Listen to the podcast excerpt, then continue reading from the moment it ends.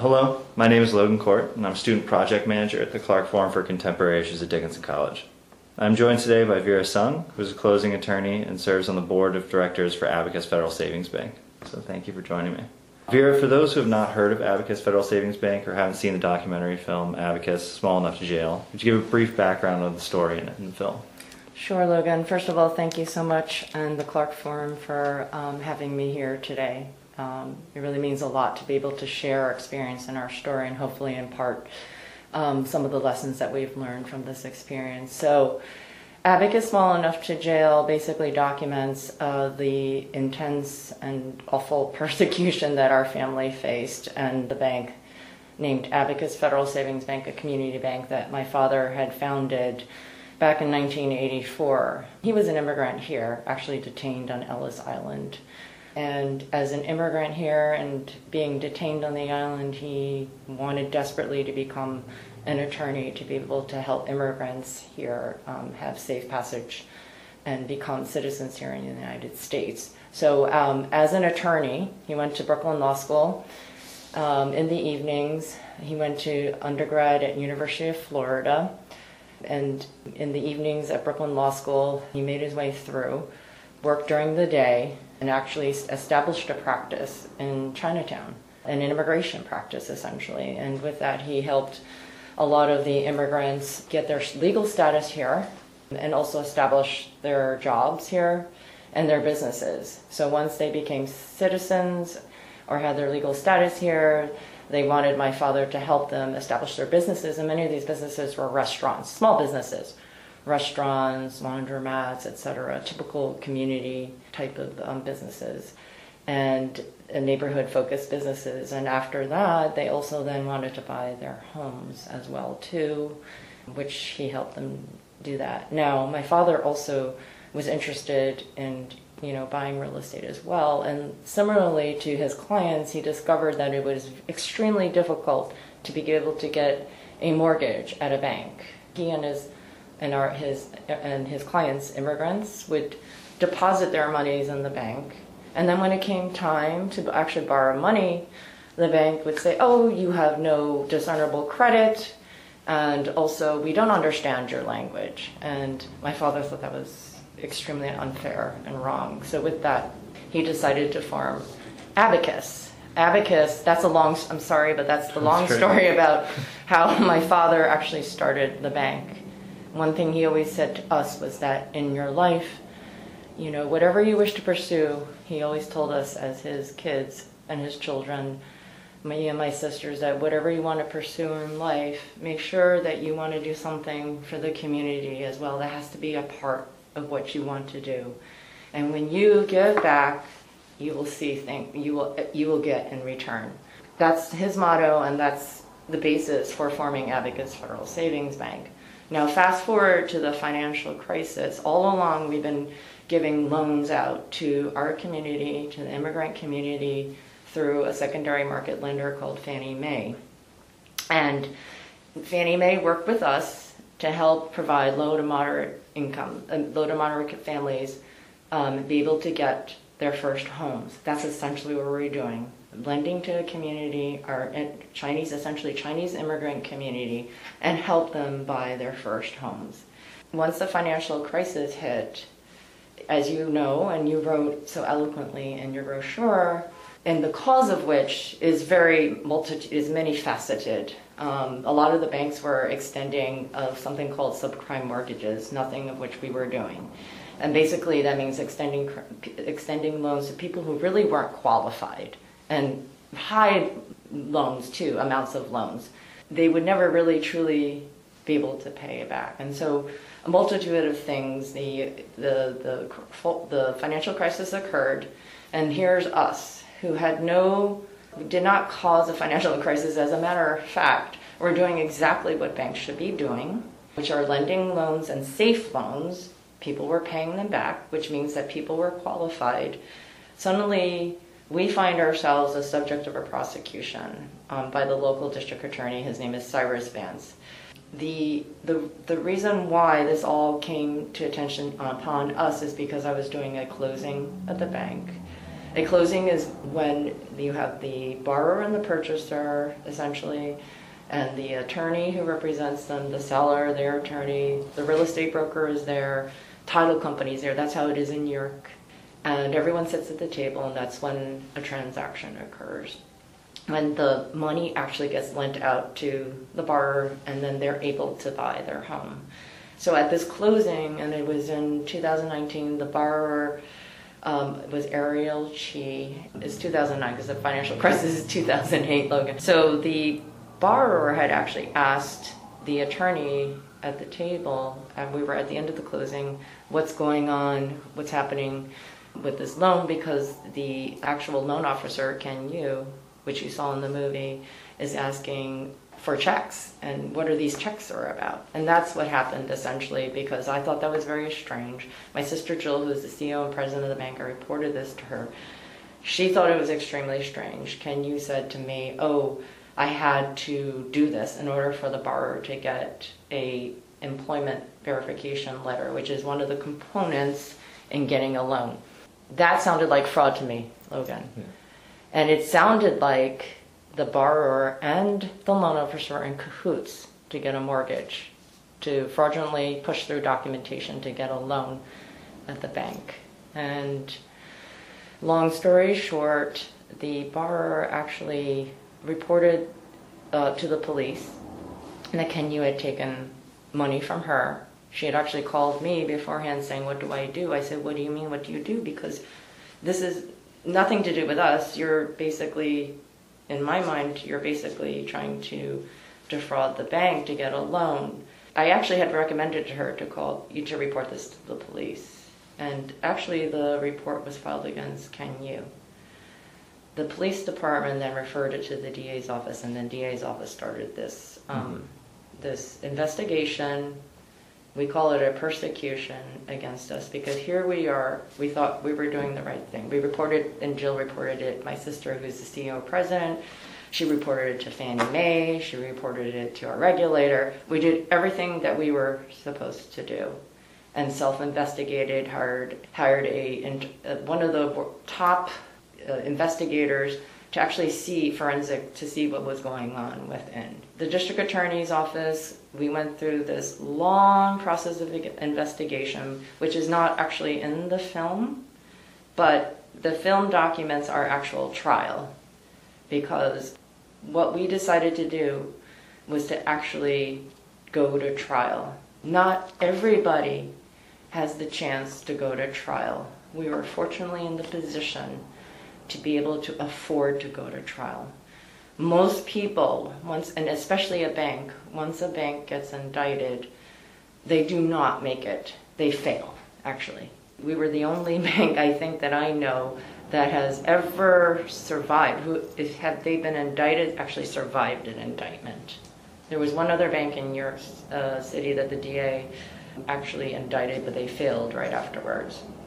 Now, when you think about that, it's a community bank that's been servicing the community, helping everybody get loans. Default rate was less than half a percent when the rest of the country was up to 7%.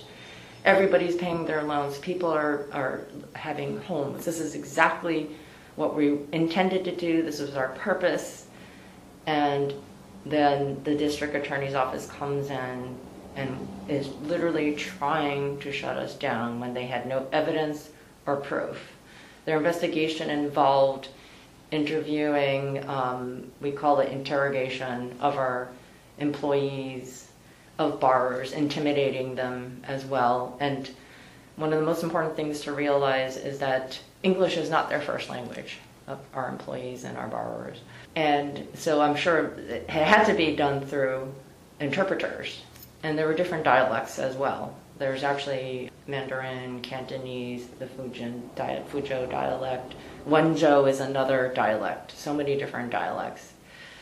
You wonder how did they conduct all of this, and whether they were whether translations were actually accurate. But during the trial, we actually had translators, so you can imagine how crazy that was. And at one point, the judge even um, was so disgusted with one of the interpreters. He just knew the interpreter was not, you know, um, translating properly.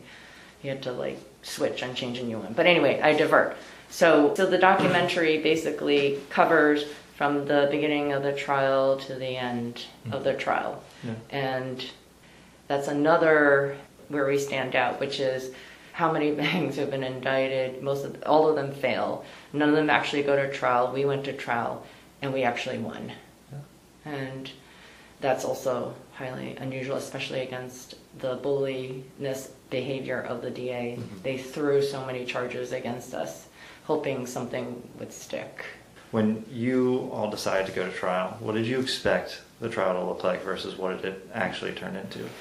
One of the things that the district attorney needs to do is turn over documentation to us, which right before a trial, and give a list of the witnesses, which they did right at the last minute. You know, it's sort of to have the the advantage. Mhm. Um, we had read all the documentation as we were going through the trial. One of the things that we didn't expect was how much more angry we were at the incompetence of the district attorney and realizing that, that since the expectation was that we would fail, we would never go to trial, and that now that we're at trial, their incompetence was was fully being unveiled in the in the back of our heads. We were thinking, "Wow, you know, this is what happens when people can't afford to go to trial." Because in in here, it's justice which is what you can afford, right? If you can't afford it, then the lack of evidence can never be brought forth for people to see. So that was astounding to us that they hadn't done their homework. They hadn't even researched or done background on their witnesses. We were able to do that and be able to discredit a lot of their the witnesses, which was painful actually. A lot of the witnesses were our own borrowers who literally after they took the stand and testified against us, one as my sister Chanterelle had mentioned in the Q&A had actually then later on showed up again to get another loan with us. Um, so I think that was one of the things. Then as the trial progressed and we saw how you know how lacking in evidence their case was. In fact, I remember um, the foreperson after Fannie Mae had testified had asked the court officer, "So who's the victim here?" So Fannie Mae's supposed to be the victim, but after they testified, she said, "I'm confused. Who's the victim here?" Um, so we we heard this through the court officer. Obviously, she, we never were allowed to speak to the jurors. Um, then I think the next thing that, as we're going through the trial, the next thing that was very worrisome and unexpected was how long the jury was taking to deliberate. On one hand, we thought the evidence was so clear, and then on the other hand, you know, we were it, it, so you know we were saying, oh, you know, what's the reason? Why is it taking that long? And the readbacks was was nerve wracking for us. But then on the other hand, we knew, you know, how hard it is to win a trial as well too. So all those things are going through. But I think in that when you're going through a trial, Logan, you just are thinking you just have to focus about each day and focus on your outcome and try not to get distracted by anything else. Mhm. So you touched on a little bit last night in the Q&A. What was the community's reaction and your borrower's reaction when you started the investigation and B, when the film was released? How did those differ? Yes. We knew that the community, on one hand, was very supportive because our borrowers are the community and they never ran on our bank. They didn't rush to pull out deposits. And we, I would credit my father for this because as I began telling you, he had strong ties with the community. They knew he was, he had actually done a lot of pro bono work for the community as well, and still does to this day. We still do and he had built his reputation as such. And we had survived another crisis in the past, which was there was a employee. The, the movie had touched upon it, a former employee who had embezzled funds from the bank, and there was a run at that time. He had actually gone out to people online who were wanting to take out their deposits and telling them, "I'm here. Everything is fine. Your money is safe." Mm-hmm. So we had survived that. now you come to this. He had already forewarned the community through the press. It was all the Chinese press that the community reads and said, this is what's going to happen. Um, the district attorney's office had given us literally like 24 hour notice about how we were going to be um, indicted, but he was able to come out ahead of time to tell them that this is wrong and we are going to fight it. So, one hand, we knew the community was supportive because our customers were sticking with us. Then, on the other hand, there are different parts of the community where we really truly hoped would step in, community organizations and groups would try to step in to help us. Mhm. That was not there. It was very disappointing, Mhm. and um, it's it's it's I, it's almost it's hurtful actually. Um, so there's this. Then we're going through the trial, and then you talk to people on the street, and they're saying, "Oh," and you meet them, you know, on the street. Different people say it's so wrong what they've done. We're so glad you're fighting it. And then you have people like that one person who is our loyal friend and customer and member of our community who came every day to the trial. Um, and that also gives you this encouragement that you that you're fighting for um, really for the community. You know, it's not just abacus, but you're fighting for this community. And then you get to after the trial and you win. And then everybody then comes out, more people come out and say, Congratulations. Um, you know, um, thank you for winning. So glad you stood up. And then the documentary is, and then you're thinking, well, where were you during the investigation, the indictment, the trial? Uh, but then you understand that everyone's scared and people are told to mind their own business and, you know, oh, and the way the district attorney had portrayed this in the press, it was like a press release. Oh, you saw it in the film, right? It looked like we're so guilty. Right. You're, you're, you're, you're, there's no such thing as innocent until proven guilty. It's like you're guilty um, by the very sheer announcement and his press release that we were the cause of the financial crisis. So you have all of that. Then, and you go through this understanding, and then you, the documentary comes out. And then you have even more people saying, you know, this was so wrong. Why did this happen? You know, um, I heard about it. We had actually, when the chain gang had happened, um, it was so hurtful to us. We actually wanted to try to sue the district attorney's office in a civil case for selective prosecution. Um, and, you know, uh, for one reason or another, that was not um, pursued and it was just it's a difficult case to prove but we really wanted to show that their um, that their rights you know their rights have been violated essentially because again when you show chains on somebody what do you think Immediately. yeah you think they're guilty so um, we felt that was wrong to portray that oftentimes i don't know if you noticed but they always cover the Mhm. hands of people so that you don't see that Right. but chained together like this these are basically women immigrants um, no criminal background whatsoever um, grandmother actually people who um, had their um, passports taken away they weren't allowed to travel. Two of them their parents died in hong kong and they weren't allowed to go to the funeral. It's just awful what they what they went through. But so we felt that their rights had been violated um, but it was hard to prove that case so that was let go. But then i mentioned selective prosecution the bank. We also wanted to file basically saying that they had selectively prosecuted us and that they were biased in their prosecution of us but our other attorneys said no your case is so strong.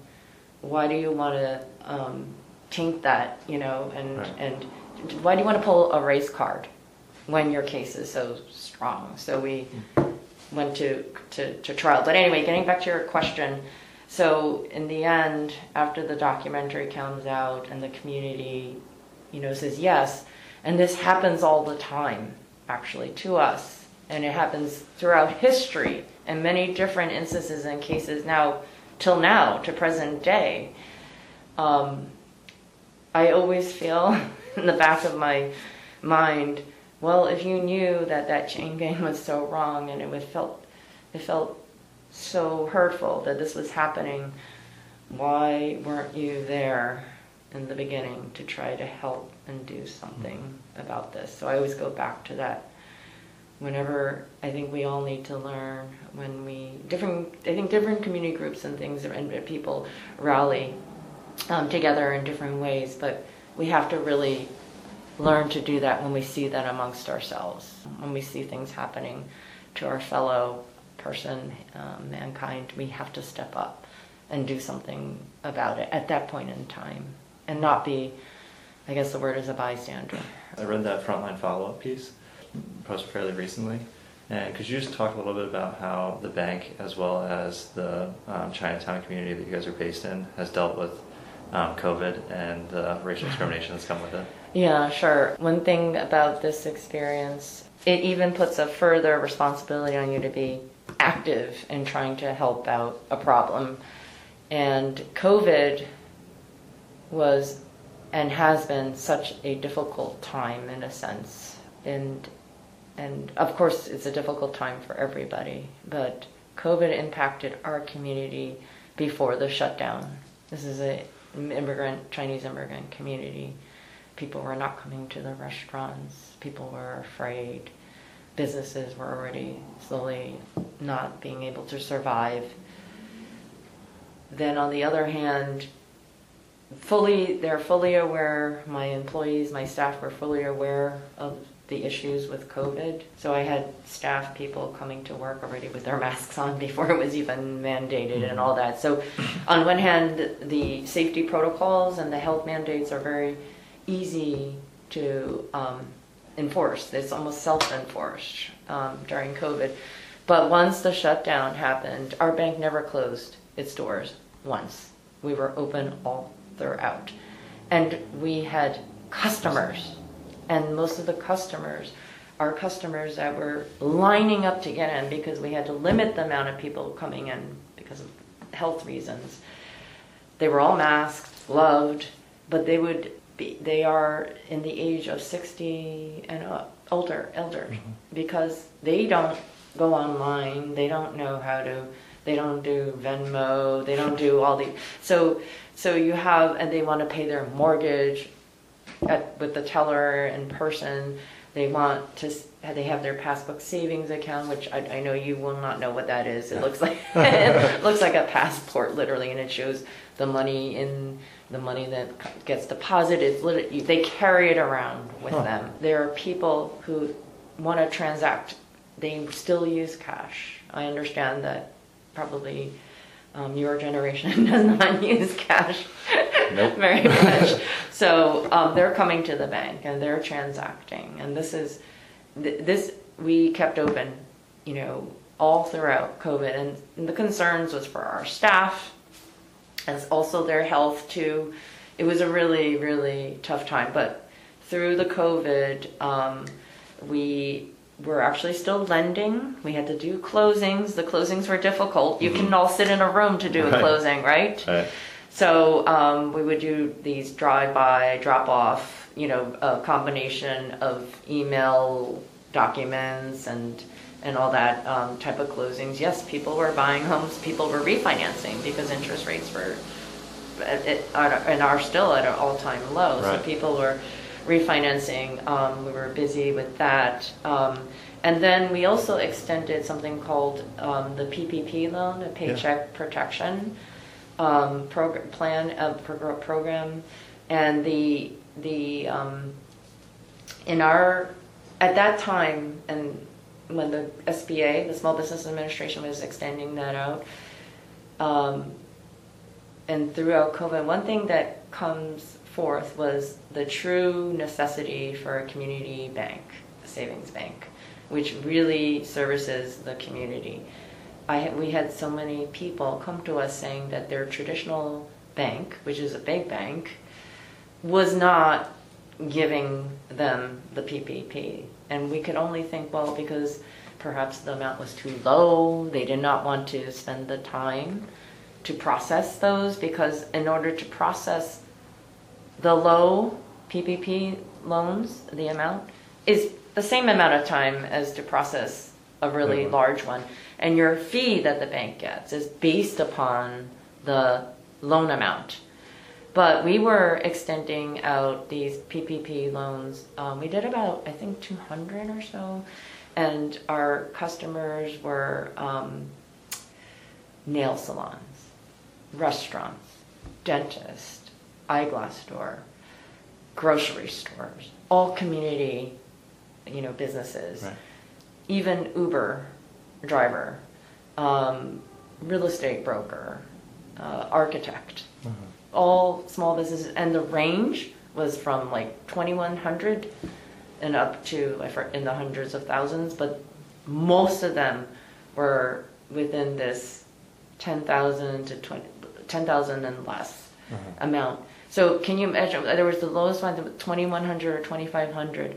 The fee on that is about 125 dollars. Right.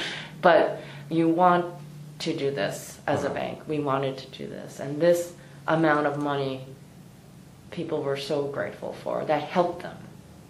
You know, helped them throughout this Right. uh, crisis. So, COVID, yes, difficult time in that sense, but then our true purpose is there, and we're thankfully able to help out our community, um, doing the things that we normally do, um, and even helping out more so with the PPP loans. And then, then there's also the um, the racism involved, which is has been very difficult. Um, my sisters and I have been trying to work on, in which now a a lot of people have been working on trying to first get people to recognize that there's something called hate crimes Uh-huh. and hate crimes against Asian Americans because at first it was hard for people to even acknowledge that and count that. Right. We had a case where there was a grandmother, a 90 year old grandmother in Brooklyn, who was torched in the back by two kids. And in front of her door, right? But how could you prove it was a hate crime? That's what law enforcement was saying. No words were said. But you and I both know you don't need words to prove a hate crime, actually. So it's been an uphill struggle, but I think there's recognition, more and more recognition now. And when you count it, there's there's a crazy number of 833 percent was the increase in the number of hate crimes against Asian Americans. And I was checking the stats. There's um, I think it's seven percent of the population of the United States is Asian, and, and in New York City, about 14% is Asian. These are high numbers. But another thing, we have to speak up and we have to say something. You saw in the news all the horrific crimes that have been going on and occurring. Um, but a lot of them are not talked about. Like the woman in our community who I know who got punched in the face by someone as she's just walking down the street, Right. someone like that. Um, people who are getting slurs, you know, anti racial slurs being made when they walk down the street. These are all Mm. things that that happen. It happened to me when I was going to the elementary school in Connecticut when we moved to Connecticut. So I know what that's about. I know Mhm. how that feels actually. Um, I got punched, I got assaulted, all these things. But and it's crazy that it's has nothing has changed and it's even worse Right. right, now. So, but we have to be so careful because hate breeds hate, and we have to be careful. I, I don't ever want to be hateful. I'd rather treat, educate people, Mhm. um, and hopefully, you know, educate about each other, uh, hopefully, and respect each other's cultures, and and have recognition or awareness. I think that's important Yeah. as well too. But crazy that I, my sister was laughing at me. I um, I carry around a taser. I have mine on right now. I carry around a taser. I mean, that's just a matter of life. And when I'm going on a subway, if I see Right. something just you know concerning, Mhm. I do.